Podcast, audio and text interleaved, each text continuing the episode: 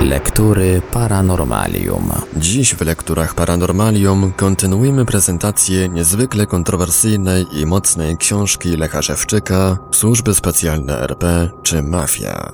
Zapraszamy do słuchania.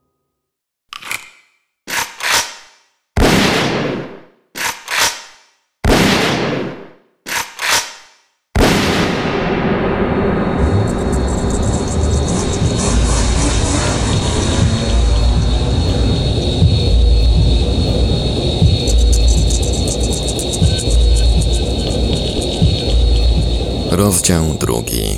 W poszukiwaniu pomocy. Postanowiłem, że najpierw zwrócę się o pomoc do prezydenta Gorzowa Wielkopolskiego, którym był wówczas Krzysztof S. Napisałem bardzo krótkie, bo na jedną stronę pismo informujące, że w czasie pobytu za granicą byłem wplątany przez pracowników wywiadu RP w przestępcze afery, a po powrocie do Polski jestem przez nich dręczony z usiłowaniem zrobienia ze mnie wariata. Także, że chciałbym to wyjaśnić, znać powody, dla których to robią. Prezydent uprzednio był prokuratorem, a więc miał niezbędną do tej sprawy wiedzę, a także z tego powodu dodatkowe możliwości. Po kilku dniach otrzymałem odpowiedź, że sprawę przekazał do Wojewódzkiego Urzędu Spraw Wewnętrznych, którego szefem, a więc wówczas zarówno służb specjalnych i policji, był Lechka. Była to jedna z kilkunastu odpowiedzi, które uzyskałem w ciągu ponad dziewięciu lat zwracania się z tą sprawą we wszystkich możliwych urzędach w Polsce. W WOSW żadnego postępowania nie przeprowadzono, a nawet nie dali odpowiedzi. Napisałem więc następne pismo, już bardziej obszerne, i doręczyłem prokuratorowi rejonowemu w Gorzowie Wielkopolskim. Podałem już w nim pewne szczegóły afery, w tym, że prowadzona jest przeciwko mnie działalność przestępcza z użyciem środków psychotropowych i hipnozy. Przypuszczałem, że w perspektywie ujawnienia szczegółów tej afery pracownicy służb specjalnych RP zaprzestaną poddawać mnie barbarzyńskiej udręce, zaspokajać na mnie swoje choroby psychiczne. Moje przypuszczenia nie sprawdziły się, bo barbarzyństwa nie ustały, a prokurator nie udzielił mi żadnej odpowiedzi. Pracownicy służb specjalnych wcale nie musieli obawiać się przeprowadzenia śledztwa przeciwko nim. Zgodnie bowiem z obowiązującymi wówczas przepisami był zakaz prowadzenia jakiegokolwiek postępowania przeciw pracownikom resortu MSW. Zakaz ten dotyczył wszystkich instytucji państwowych. W odwet za moje próby ratowania życia, pracownicy służb specjalnych przeprowadzili działania, aby wprowadzić mnie w jeszcze bardziej niebezpieczną sytuację. Podsunęli mi pewne informacje i wzburzając środkami psychotropowymi zaprogramowali, abym napisał pisma z pogróżkami zarówno do prezydenta miasta, jak i prokuratora. W taki sposób oraz innymi metodami wielokrotnie pozbawili mnie asekuracji i pomocy wpływowych instytucji oraz ludzi. Na moje szczęście prezydent oraz prokurator zrozumieli, że działałem w stanie ograniczonej poczytalności pod wpływem sztucznie spowodowanego wzburzenia, dlatego nie zareagowali na groźby.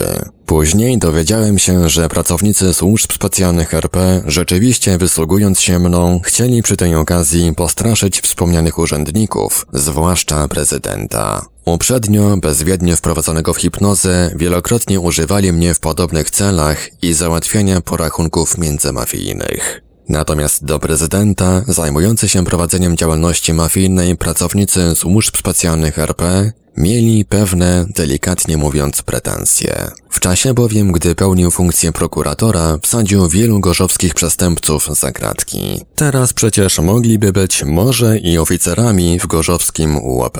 Zrobił więc dużo szkody zajmującym się prowadzeniem działalności mafijnej pracownikom służb specjalnych RP, organizujących wszystkie poważniejsze przestępstwa. Później, gdy komunistyczny ustrój Polski zmienił się w państwo mafii, korupcji i bezprawia, grupa ta, jako opozycyjna do władz RP, przejęła władzę w Gorzowie Wielkopolskim.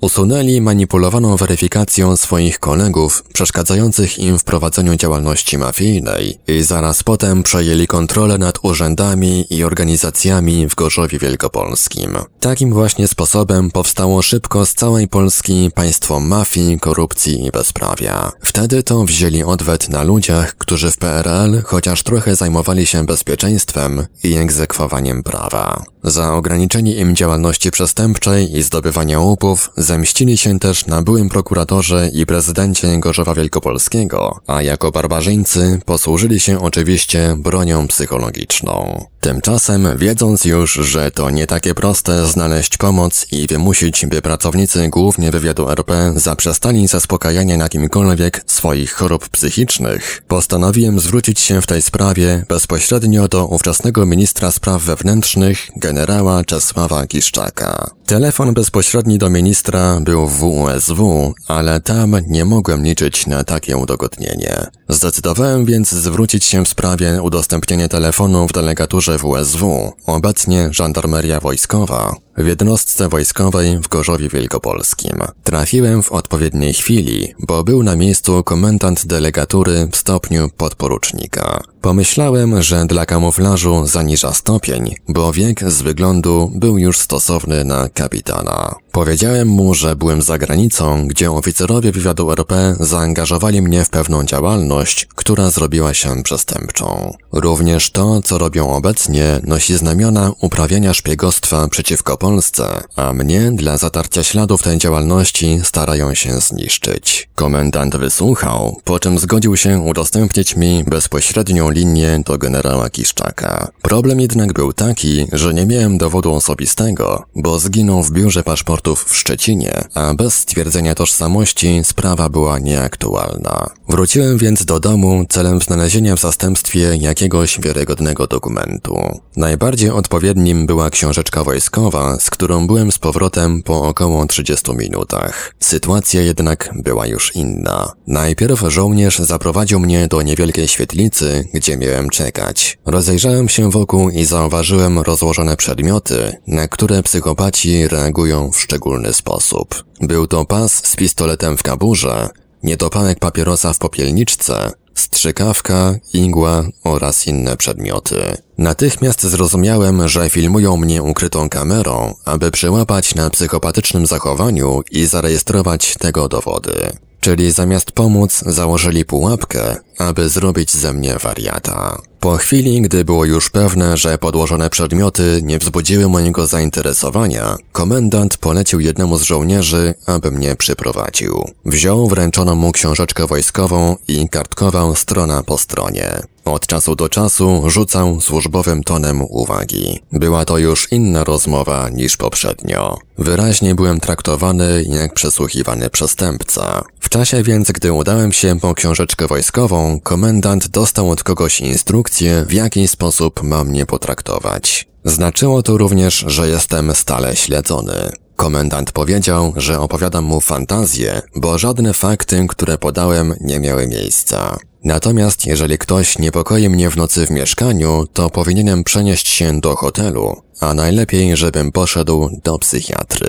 W pobliżu było dwóch podchorążych, przyszłych oficerów żandarmerii na praktyce. Zanim więc zostali oficerami, mieli możliwość przekonać się, jak wygląda od zaplecza służba w żandarmerii. Jednemu z nich komendant kazał odprowadzić mnie do bramy i pilnować, abym nie ukradł komuś broni. Widocznie ci, którzy nim manipulowali, nie powiedzieli mu, że i bez broni mógłbym mu zrobić niezły cyrk. Wyglądało to więc tak. Przychodzi człowiek do najbardziej kompetentnej instytucji w państwie, zajmującej się również zwalczaniem szpiegostwa, mówi, że uczestniczył w przestępczych, szpiegowskich wydarzeniach, a komendant delegatury tej instytucji nawet nie przesłuchuje go, lecz każe wyprowadzić i iść do psychiatry. Czy więc był aż tak naiwny, że nie rozumiał o czym mówię, czy też ktoś go tak wymanipulował? Interesujące jest więc, kto to był i jaki miał w tym interes. Do psychiatry nie poszedłem, tak jak mi zalecił komendant. Za to on pojechał do Krosna Odrzańskiego dalej robić to, co tylko potrafił, a więc łapać pijanych żołnierzy na przepustkach. Telefon do generała Kiszczaka mógł wiele zmienić, chociaż niekoniecznie na lepsze. W każdym razie był to zawodowiec od służb specjalnych i nie dało się nim manipulować. Uprzednio był przecież szefem wywiadu, a także kontrwywiadu wojskowego. Z pewnością więc rozumiałby, co mówię, a także wiedziałby, jak można całość podanych informacji szybko sprawdzić. Z późniejszych jednak wydarzeń wnioskuję, że nie chciał, abym szukał u niego pomocy. Może dlatego, że udzielenie mi jej nie leżało w jego interesie. W czasie od 1986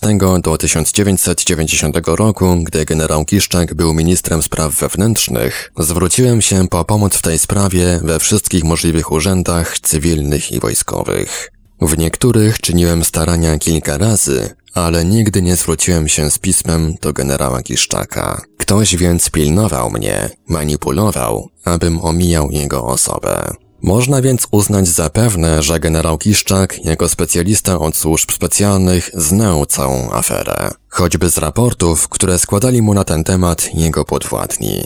Nie potrzebował więc, abym pisał do niego pism. Tak było wygodniej, bo przez to może zawsze powiedzieć, że nic na ten temat nie wiedział. Zauważyłem natomiast, że często odsyłany byłem z tą sprawą do generała Jaruzelskiego i fakt ten każe mi patrzeć na tego generała inaczej. Niezależnie, że odpowiedzi, jak i z kilkuset innych urzędów nie było. Generał Jaruzelski pełnił kilka ważnych funkcji w państwie i nie miał czasu zajmować się jednym człowiekiem, jedną aferą.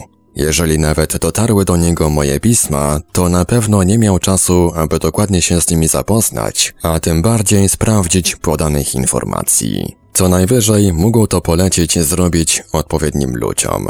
Ci natomiast za udział w zagarniętych łupach mogli podać mu cokolwiek, na przykład, że jestem wyszkolonym w RPA terrorystą lub generałem CIA, dlatego trzeba tak ze mną postępować. Może w przyszłości uda się dotrzeć do generała Jaruzelskiego i wiele szczegółów wyjaśnić. Powód podsyłania mnie z tą aferą do generała Jaruzelskiego zaciekawił mnie po tym, jak zauważyłem, że robi się z niego kozła ofiarnego. Tak jakby to tylko on był winny, że w Polsce był komunizm. Uważam, że jest wielu innych, głównie w służbach specjalnych, którzy znacznie gorzej przysłużyli się Polakom i Polsce. Mimo to, że generał Jaruzelski był komunistą i wprowadził stan wojenny, to jednak zostawił Polskę w niezłym stanie. Dopiero gdy stracił władzę, różnego koloru złodzieje, szpiedzy i patrioci rzucili się na Polskę i wciąż rozkradają dorobek wielu pokoleń uczciwych ludzi. Jakoś nie ma już silnych, aby im w tym przeszkodzić. Po zajściu w delegaturze żandarmerii wojskowej w Gorzowie Wielkopolskim stało się już dla mnie jasne, że wplątani w tę aferę pracownicy służb specjalnych RP, posługując się zagarniętymi łupami i dowolnie aparatem państwowym, uniemożliwią wszelkie moje starania. Ponadto, robiąc cokolwiek, narażam się na poniżenie, bo gdy tylko wymieniam słowo wywiad i mówię, że jego pracownicy popełniają zbrodnie, natychmiast robi się ze mnie wariata. Postanowiłem więc wyjechać do któregoś z cywilizowanych krajów, gdzie są normalne władze i normalne służby specjalne, i tam schronić się przed eksploatacją i barbarzyńską udręką. Starania poczyniłem dwiema drogami. Jedną było zwrócenie się z prośbą o azyl w ambasadach kilku krajów. Z ambasady szwedzkiej otrzymałem odpowiedź negatywną, natomiast z czterech innych nie otrzymałem w ogóle. Dowiedziałem się tylko, że trzeba czekać, bo sprawa jest bardzo skomplikowana. Próbowałem też zdobyć zaproszenie za granicę, aby na tej podstawie ubiegać się o paszport i wyjechać. Ta droga jednak też została mi zablokowana. Wiedząc już, że z Polski nie uda mi się wyjechać, poszedłem do konsulatu byłego ZSRR w Szczecinie. Zwróciłem się tam z prośbą, aby poczyniono interwencję u władz PRL w sprawie eksploatowania mnie i pozbawiania praw człowieka. Wiem, że jeden z konsulów rozmawiał w tej sprawie z szefem WUSW, Służb Specjalnych i Policji w Gorzowie Wielkopolskim, Lechem K., ale ten twierdził, że o niczym nie wie. Uważam, że kłamał, a nawet gdyby uznać, że rzeczywiście nie wiedział, co robią jego podwładni, to po tej rozmowie już wiedział. Nic jednak nie zrobił, aby przeszkodzić im w popełnianiu przestępstw. Udręka trwała więc nadal. Rozdział trzeci. W obozie koncentracyjnym służb specjalnych RP. Krótko potem, jak wróciłem do Polski, złodzieje filmowcy z USA przyjechali za mną. Po rozpoznaniu sytuacji łatwo dogadali się z ważnymi komunistami oraz poddającymi mnie resocjalizacji oficerami służb specjalnych RP. Tam bowiem, gdzie biznes i olbrzymie łupy, tam szybko znikają podziały polityczne oraz wszystkie inne przeszkody.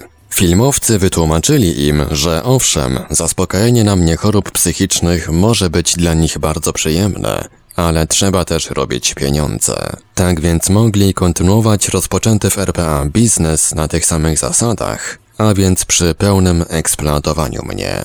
Zmieniły się tylko stawki, bo w Polsce za każdy komplet wykonanych przeze mnie prac płacili pracownikom służb specjalnych RP 1 milion dolarów amerykańskich. Takie stawki były w początkowym etapie tego biznesu, a więc 9 lat temu. Jakie są obecnie, tego nie wiem. Mogły się zmienić, tak jak zmienili nazwę parobki najęci przez filmowców z USA do eksploatowania mnie, którzy teraz nazywają się urzędnikami ochrony państwa. W każdym razie biznes ten, mocno zmodernizowany przemyślną elektroniką, wciąż trwa. W początkowym etapie, krótko po moim powrocie z RPA, najczęściej zabierali mnie w nocy w hipnozie z mieszkania, głównie metodą teleportacji. Potrzebne prace wykonywali w kinach, teatrze, świetlicach oraz schronach przeciwatomowych adaptowanych na pornomeliny. Później, gdy afera rozpowszechniła się i było coraz więcej kibiców, dla kamuflażu przeszli na metodę programowanych snów. Bazy do tych działań mają w pobliskich mieszkaniach swoich konfidentów. Obecnie w ogóle nie muszą się krępować, bo z powodu bezprawia w Polsce utrzymanie tego biznesu to tylko kwestia podziału zagarnianym łupem. To, że wciąż jestem odurzany środkami psychotropowymi, wprowadzany w hipnozę i eksploatowany, wiem z wielu źródeł. Poznaję to też rano po występujących skutkach tych działań i są to zmęczenie fizyczne, psychiczne, ból głowy, sine paznokcie, słabo reagujące na światło źrenice oczu, opuchnięta twarz, światłowstręt, psychotyczne triki i grymas twarzy, załzawione i zakrwawione oczy, ślinotok, plamy na twarzy, brunatna barwa oczu, kwaśny odczyn w jamie ustnej, kaszel, utrudniony oddech, bóle organów wewnętrznych i zewnętrznych, zapach tri oraz innych środków chemicznych wydzielanych z potem oraz inne. Niby śpię całą noc, a rano budzę się kompletnie wyczerpany i oszołomiony. Zwykle usypiają mnie już o godzinie 21. Dodam przy tym, że w takim stanie muszę rano iść do pracy, gdzie dopiero po kilku godzinach czuję się mniej więcej normalnie. Barbarzyńcy ze służb specjalnych RP korzystają przy tym z pomocy służących im psychiatrów i psychologów zbrodniarzy. Są nienapasieni, działają bez skrupułów i z powodu braku w Polsce władz i urzędów zajmujących się bezpieczeństwem oraz ochroną ludności i kraju, nie ma kto im w tym przeszkodzić. Wystarczy, że dadzą udział w zagarnianym łupie i już nikogo nie obchodzi, co robią. W poszukiwaniu więcej dowodów tych działań opracowałem bardzo uciążliwą dla mnie, ale za to skuteczną metodę. Po prostu nastawiam dzwonek budzika co pół godziny i notuję czas dzwonienia. Gdybym całą noc przebywał w mieszkaniu, wtedy ilość zapisów byłaby zgodna z czasem snu. Tak jednak nie jest. W różny sposób próbowali przy tym oszukać, ale bez rezultatu. Przestali więc się tym przejmować i wyłączają budzik zanim zadzwoni już po raz drugi. Po tym mogą już swobodnie prowadzić eksploatację. Oszukiwanie utrudnia im fakt, że użyty budzik nie daje się wyłączyć przypadkowo i zanim nastanie czas dzwonienia. Czyli gdy zostanie nastawiony, wtedy musi zadzwonić. Chcąc go wyłączyć wcześniej, trzeba najpierw wskazówki przestawić na czas dzwonienia. Czyli nie ma takiej możliwości, aby mogło to zrobić się samo. Pierwsze próby, gdy budzik nastawiałem co godzinę, nie dały rezultatu. Widocznie czas jedna godzina między dzwonkami wystarcza im na dokonanie potrzebnych czynności, i po przerwie na dzwonek budzika znów mogą kontynuować. Dowody uzyskałem dopiero, gdy zmniejszyłem ten czas do pół godziny. Działa bez zarzutu przy każdym sprawdzaniu. Jest to wystarczający dla mnie dowód potwierdzający eksploatowanie i uprawianie na mnie barbarzyństwa. Inne dowody, bardziej obrazowe i wiarygodne dla zainteresowanych, są w posiadaniu wielu ludzi. Zdobyli je działając niektórzy służbowo, a inni prywatnie. Dowody takich działań można też uzyskać, przeprowadzając mi pewne specjalistyczne badania. Łupy, które uzyskują z tego biznesu urzędnicy ochrony państwa są niewielkie w porównaniu do tych, które mają filmowcy z USA. Po prostu dostają tylko drobne jako parobki najęte przy eksploatowaniu mnie. Tym bardziej wychodzą na parobków, bo większość z tych łupów rozdają na łapówki, aby dalej mogli swobodnie prowadzić barbarzyńskie interesy. Natomiast filmowcy z USA, korzystając z bezprawia w Polsce, robią na mnie nadzwyczaj dochodowy biznes. Za każdy bowiem film zrobiony na podstawie kradzionego ze mnie materiału uzyskują nawet i 100 milionów dolarów amerykańskich. Tylko za scenariusze tych filmów w USA musieliby zapłacić po 3 miliony dolarów amerykańskich za każdy. Ze mnie natomiast kradną prawie gotowy materiał wraz z opracowaną scenografią, przykładami wykonywania scen dla aktorów i muzyką do tych filmów. Materiał ten zwykle tylko z użyciem komputerów korygują, następnie montują i już mają gotowy film. Wykonują tylko pozorowane działania nakręcanych scen w plenerze, bardziej żeby reklamować przyszły film i wykazać, że ponieśli tak duże nakłady przy jego produkcji. W ten sposób mogą też ukryć zyski i zapłacić mniejsze podatki. Mają przez to dużo dodatkowych pieniędzy na zatuszowanie przestępstw towarzyszących robieniu filmów, jak również opłacenie parobków, którzy kradną dla nich na przykład ze mnie materiały do filmów. Przy obecnej technice elektronicznej cały film można zrobić przy pomocy komputera, szczególnie gdy ma się jego pierwowzór wykonany metodą programowych snów. Najważniejszy przy robieniu filmu jest scenariusz, choćby w ogólnym zarysie. Po prostu jakiś ciekawy temat, podany na kilku kartkach papieru. Rozwinięcie jego treści do pełnego filmu, scenografię i montaż scen dokona komputer. Również kradziony ze mnie materiał i nakręcane później pozorowane sceny w plenerze mogą służyć jako dane dla komputera, z których ten z łatwością zbuduje film. Oczywiście, im więcej komputer dostanie danych w postaci scenariusza, wzorców scen, plenerów, dialogów, muzyki, przykładów scen wykonanych przez aktorów, statystów itd., tak tym bardziej wartościowy zbuduje film. Widziałem nakręcane sceny do poważnego tematem filmu, obrazujące protest społeczny, wykonane przez grupę statystów. Gdyby w nakręconej postaci użyto te sceny do tego filmu, wtedy wyszłaby z niego komedia. Materiał ten nadał się jednak jako dane dla komputera, który doprowadził go do poprawnej formy. Z nastaniem technik komputerowych utracili pracę kaskaderzy, którzy uprzednio wykonywali za aktorów karkołomne, niebezpieczne sceny. Teraz robi to komputer. Ponadto filmowcy zamiast kaskaderów wolą zatrudniać zajmujących się prowadzeniem działalności mafijnej pracowników służb specjalnych RP. Ci bowiem szybko znajdą takich, z których znacznie prościej, bo metodą programowanych snów da się wyeksploatować najbardziej makabryczne sceny. Kaskaderzy nawet nie potrafiliby ich wykonać. Niektóre z takich scen wykonuje się z użyciem parapsychologii. Wiele konstruowanych komputerowo scen widać na reklamach i teledyskach. Na przykład z tygrysa robi się człowiek albo samochód, a na innym jedna twarz przemienia się wielokrotnie w różne inne. W ten sposób można też uzyskać twarz każdego aktora. Jeżeli więc komputer potrafi zrobić całe plenery poruszające się jak żywe dinozaury, potwory na horrorach i makabryczne sceny, to także potrafi zrobić rozmawiających ludzi, jadących samochodem czy grających w piłkę z twarzami dowolnych aktorów. Cały więc film, scenę po scenie, można zrobić bardzo łatwo przy użyciu komputera lub innych środków technicznych w studio.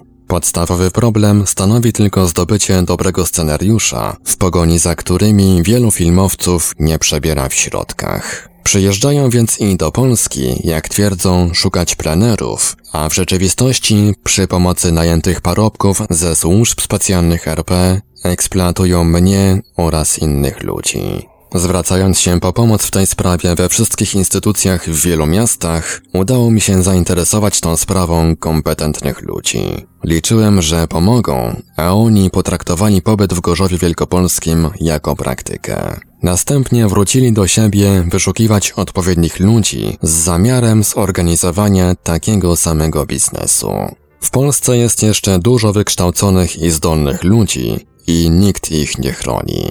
Drugą grupą prac, które eksploatują ze mnie w hipnozie jest komponowanie przeze mnie utworów muzycznych, które sprzedają grupom muzycznym i piosenkarzom. Za każdy wyeksploatowany ze mnie utwór muzyczny wraz z jego zapisem nutowym, wplątani w tę aferę pracownicy służb specjalnych RP uzyskują w granicach 50 tysięcy dolarów amerykańskich. Jest to również suma niewielka jako dla parobków najętych przy eksploatowaniu mnie. Ci bowiem, którzy kupują te utwory, przywłaszczają sobie ich autorstwo, publikują jako własne, osiągają zyski kilkanaście i dużo więcej milionów dolarów amerykańskich rocznie. Czyli jak olbrzymie pieniądze można by zarobić, organizując w Polsce legalnie taki interes z udziałem normalnych ludzi. Z wielu jednak faktów wynika, że eksploatujący mnie pracownicy służb specjalnych RP wolą robić za parobków, byle tylko mogli mną na niewolniczych zasadach dysponować. Trzeba przy tym wspomnieć, że przy obecnym stanie technik elektronicznych komponować utwory muzyczne również można łatwo. Podobnie jak techniką komputerową można zrobić film opierając się na pobieżnie tylko opracowanym scenariuszu, tak i utwór muzyczny można zmontować mając tylko jego tło tematyczne czyli w ogólnym zarysie pomysł utworu muzycznego. Reszty dokona zespół urządzeń elektronicznych. Dokona też zapisu nutowego tego utworu. Mając więc kogoś, kto ma słabe choćby zdolności kompozytorskie, można podstępnie wyeksploatować z niego w hipnozie olbrzymie pieniądze. Tak właśnie jak to robią ze mną oraz innymi ludźmi, zajmujący się prowadzeniem działalności mafijnej urzędnicy ochrony państwa, głównie z wywiadu RP. Utwory muzyczne kradną ze mnie jednak tylko dorywczo, w ramach wolnego czasu. Największe bowiem łupy przynosi im eksploatowany ze mnie materiał do robienia filmów. Wszystkie prowadzone na mnie w hipnozie działania wykonują w sposób, aby szczegóły nie przedostały się do mojej pamięci. Wszystkiego jednak da się łatwo dowiedzieć w czasie ponownego wprowadzania mnie w hipnozę i wrócenia pamięcią do tych faktów. Krótko potem, jak filmowcy z USA rozpoczęli ten biznes, zaproponowali moim nowym właścicielom, aby mnie sprzedali. Gdyby doszło do tej transakcji, wtedy upozorowaliby moją śmierć lub jeszcze łatwiej, po prostu zniknąłbym bez śladu. Sądowali nawet, jaki byłby dalszy ciąg wydarzeń i okazało się, że w USA przejęłoby mnie CIA. Zaniechali więc realizacji tego planu. Filmowcy bowiem wyszliby na frajerów, a i w Polsce mogą przecież swobodnie kontynuować ten biznes. Obecnie jedyną przeszkodą jest, że wciąż rozpowszechniam informacje na temat tej afery, przez co tracą dużą część zagarnianych łupów. Muszą bowiem płacić, przekupywać ludzi odpowiedzialnych za bezpieczeństwo i ochronę ludności i kraju, aby w tym biznesie nie przeszkadzali. Płacą też innym ludziom, którym przekazują te informacje, a którzy mogli je na przykład opublikować. Często więc wplątani w tę aferę urzędnicy ochrony państwa straszą mnie, że aby pozbyć się tego problemu, upozorują moją śmierć i na tym zakończy się mój kontakt z tym światem. Wówczas to umieściliby mnie w którejś ze swoich melin, gdzie już bez przeszkód mogliby odurzać narkotykami i eksploatować. Meliny takie mają zorganizowane w schronach przeciwatomowych oraz w powojennych bunkrach i lochach. W części z nich mają urządzone pornomeliny, w innych natomiast przetrzymują ludzi nierejestrowanych w spisie ludności. Są to ludzie uznani za zaginionych, zmarłych lub tam urodzeni. Skąd ci ludzie się tam wzięli i do czego pracownikom służb specjalnych RP są potrzebni, to temat dla innych. Sam wszystkiego ujawniać nie mogę. Ujawniam tylko te zbrodnie, które dotyczą mnie, bo takie jest moje prawo do obrony. Wolałbym bronić się w inny sposób, ale innej możliwości nie mam. Ponieważ mam prawo zabezpieczyć się przed zbrodnią, tym bardziej, że stale mnie straszą, a więc pewne fakty podam. Jeżeli ktoś zada sobie trud i przeanalizuje pewne fakty, to zauważy, że ludzie zdolni, mądrzy żyją krótko, często w nędzy lub dostają chorób psychicznych. Jest wiele sposobów, aby przenieść człowieka w zaświaty i tam go swobodnie eksploatować. W jednej z metod porywają ofiarę, umieszczają w melinie a na jego miejsce podstawiają zrobionego sobowtóra, który, ubrany w ubranie ofiary, ginie w wypadku lub w inny sposób umiera nagle. Jemu to też wyprawia się pogrzeb.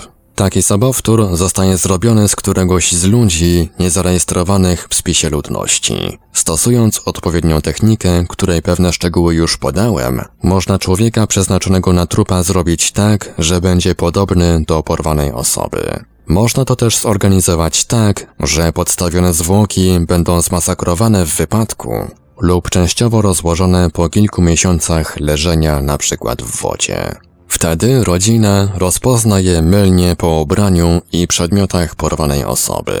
Następnie wyprawia się z preparowanym zwłokom pogrzeb i sprawa przestaje istnieć. Jeżeli więc zniknąłbym, uległ śmiertelnemu wypadkowi, umarł na atak serca, popełnił samobójstwo i tak będzie to znaczyło, że właśnie przenieśli mnie w zaświaty do jednej ze swoich melin.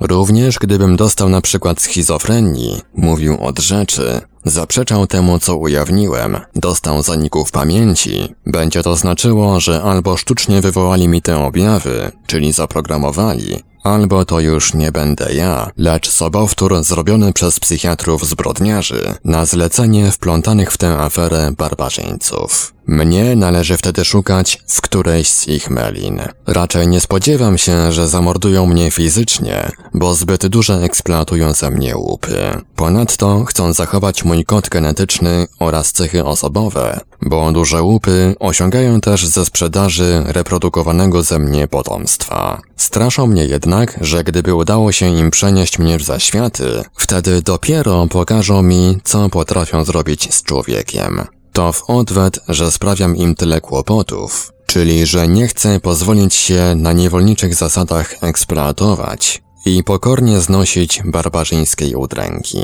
To ci dopiero oficerowie. Można rzec, bohaterowie służb specjalnych RP. Z chwilą, gdy zacząłem się bronić, szukać pomocy u władz oraz w innych instytucjach, wplątani w tę aferę pracownicy służb specjalnych RP mieli już pretekst dla zaspokajania na mnie swoich chorób psychicznych. Zabrali się żwawo do przerabiania na mnie wszystkich instrukcji, które mają opracowane celem robienia dokuczliwości, utrudniania życia niewygodnym im ludziom. Tym sposobem chcieli też poniżyć mnie, ośmieszyć, zmęczyć uprawianym barbarzyństwem, abym zaniechał oporu, uznał się za psychicznie chorego i że wszystko, co się zdarzyło, to były urojenia. Gdybym rzeczywiście załamał się i przestał bronić, wtedy już nikt by mi nie pomógł. Natomiast pracownicy służb specjalnych RP bez kłopotu zrobiliby ze mnie wariata i osadzili w szpitalu psychiatrycznym. Tam szybko wymazaliby mi z pamięci wszystkie poznane fakty i wtedy, jak uprzednio, bez przeszkód i mojej wiedzy eksploatowali. Krótko później zabraliby z tego świata. Podjęli już działalność według tego scenariusza. W pewnym momencie zauważyłem, że coraz mniej pamiętam, a nawet, że w ogóle byłem w RPA. Zebrałem więc wszystkie dokumenty potwierdzające mój pobyt w RPA, a pamiętane jeszcze fakty zapisałem. Podjęte przeciwko mnie barbarzyńskie działania miały trzy kierunki. Pierwszym z nich było przeprowadzenie mi testów, aby wyszukać u mnie jakieś defekty fizyczne, psychiczne i osobowości.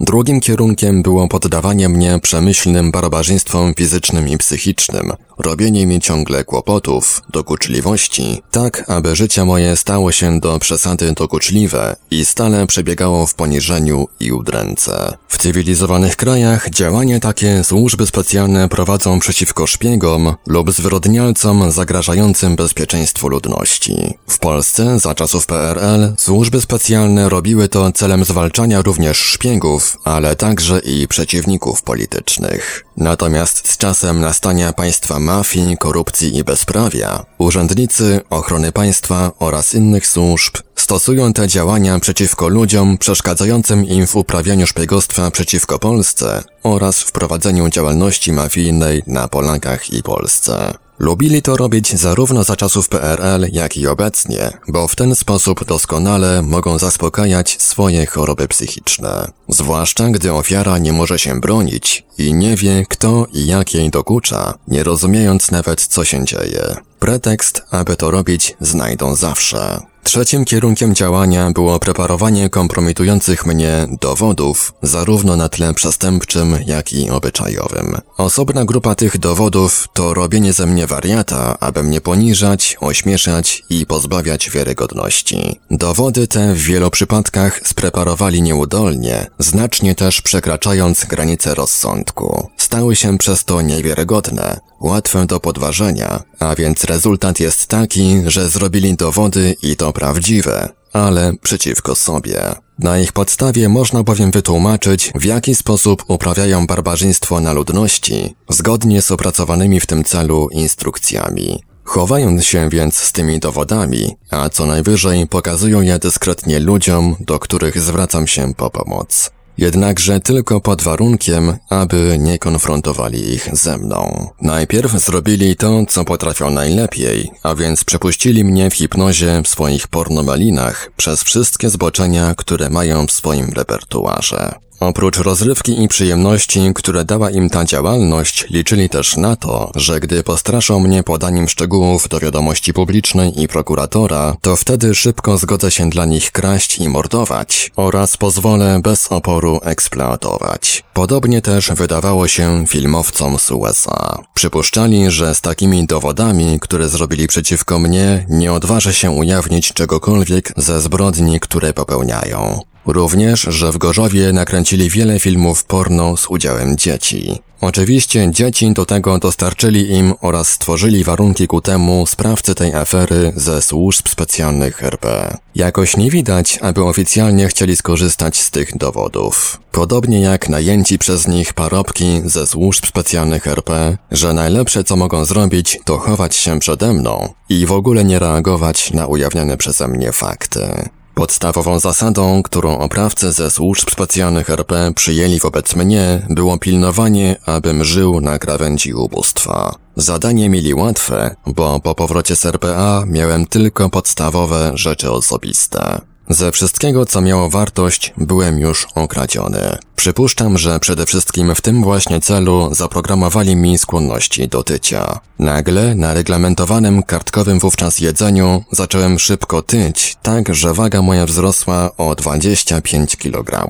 W ten sposób musiałem wciąż kupować nowe komplety ubrań. Gdy już udało się skompletować skromny komplet garderoby, rzeczy stawały się za małe i znów musiałem kupować nowe. Do czasu obecnego ubrań więc zebrałem sporo, ale żadne na mnie nie pasują jak należy. Wszystko jest albo za małe, albo za duże, lub też źle skrojone. Ci, którzy mnie znają, wiedzą, że takie tylko ubrania noszę. Jest tak więc nie dlatego, że nie mam gustu, lecz bo tak sobie życzą wplątani w tę aferę pracownicy służb specjalnych RP. Wielu ludzi jest w podobnej sytuacji. Zrobić, aby ktoś kupował zawsze niegustowne, w złym fasonie ubrania można łatwo. Jest na to kilka przynajmniej metod. Między innymi są w tym pomocne ekspedientki konfidentki, które wiedzą jaki towar temu klientowi podać. Nakładają też program tak, że zawsze kupi się rzeczy według narzuconych nim wytycznych.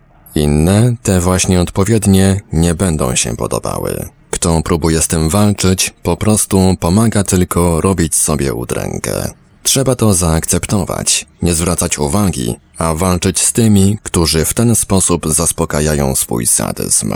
Próbowałem szyć ubranie na miarę, ale też bez rezultatu. Zawsze były jakieś wady w kroju, tak abym wyglądał w nich po wiejsku. Krawiec był dobry, a to tylko pilnujący mojego wyglądu pracownicy służb specjalnych RP kazali mu tak szyć. Widocznie nie chciał brać w tym udziału, bo powiedział mi, żebym poszukał innego. Przestałem więc się tym przejmować i kupuję takie ubrania i wyglądam tak, jak tego sobie życzą urzędnicy ochrony państwa. Rozumiem, że muszą się czymś wykazać za pensje, które podatnicy im płacą. Podobna sytuacja była ze strzyżeniem włosów. Gdy udało mi się być ostrzyżonym bez widocznych wad, wtedy w hipnozie poprawiali mnie po wiejsku i na wariata. Często robili miejscowe wycięcia włosów. Część włosów wyrwali mi przy tym. Ponadto naprowadzali mnie chodzić strzyc się do którejś ze swoich konfidentek. Ta strzegła mnie na mokro i dopiero w domu, po wysuszeniu włosów, mogłem zobaczyć celowo zrobione wady strzyżenia. Też przestałem się tym przejmować.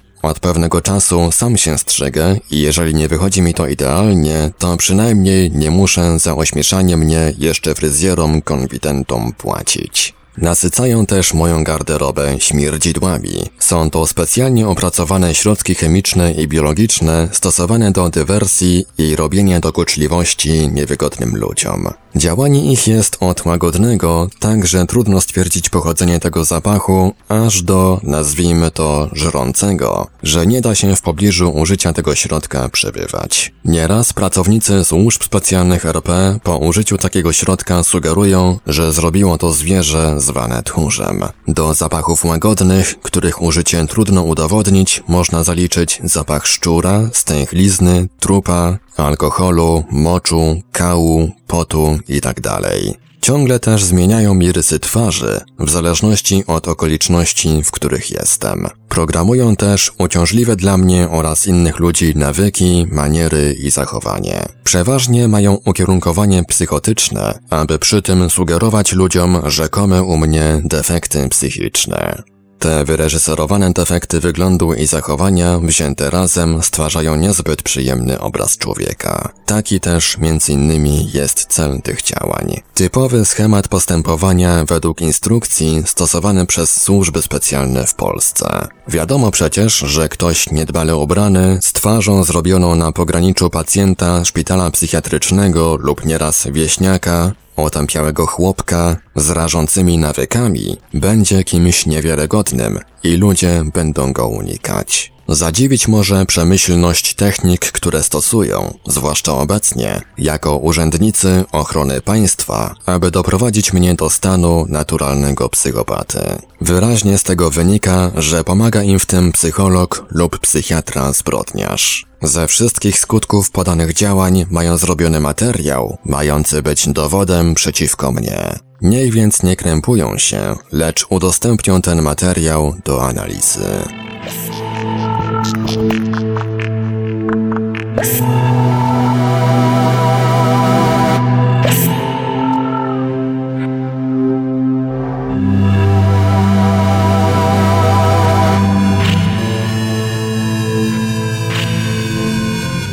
Radio Paranormalium zaprezentowaliśmy fragment książki Lecha Szewczyka Służby Specjalne RP czy Mafia.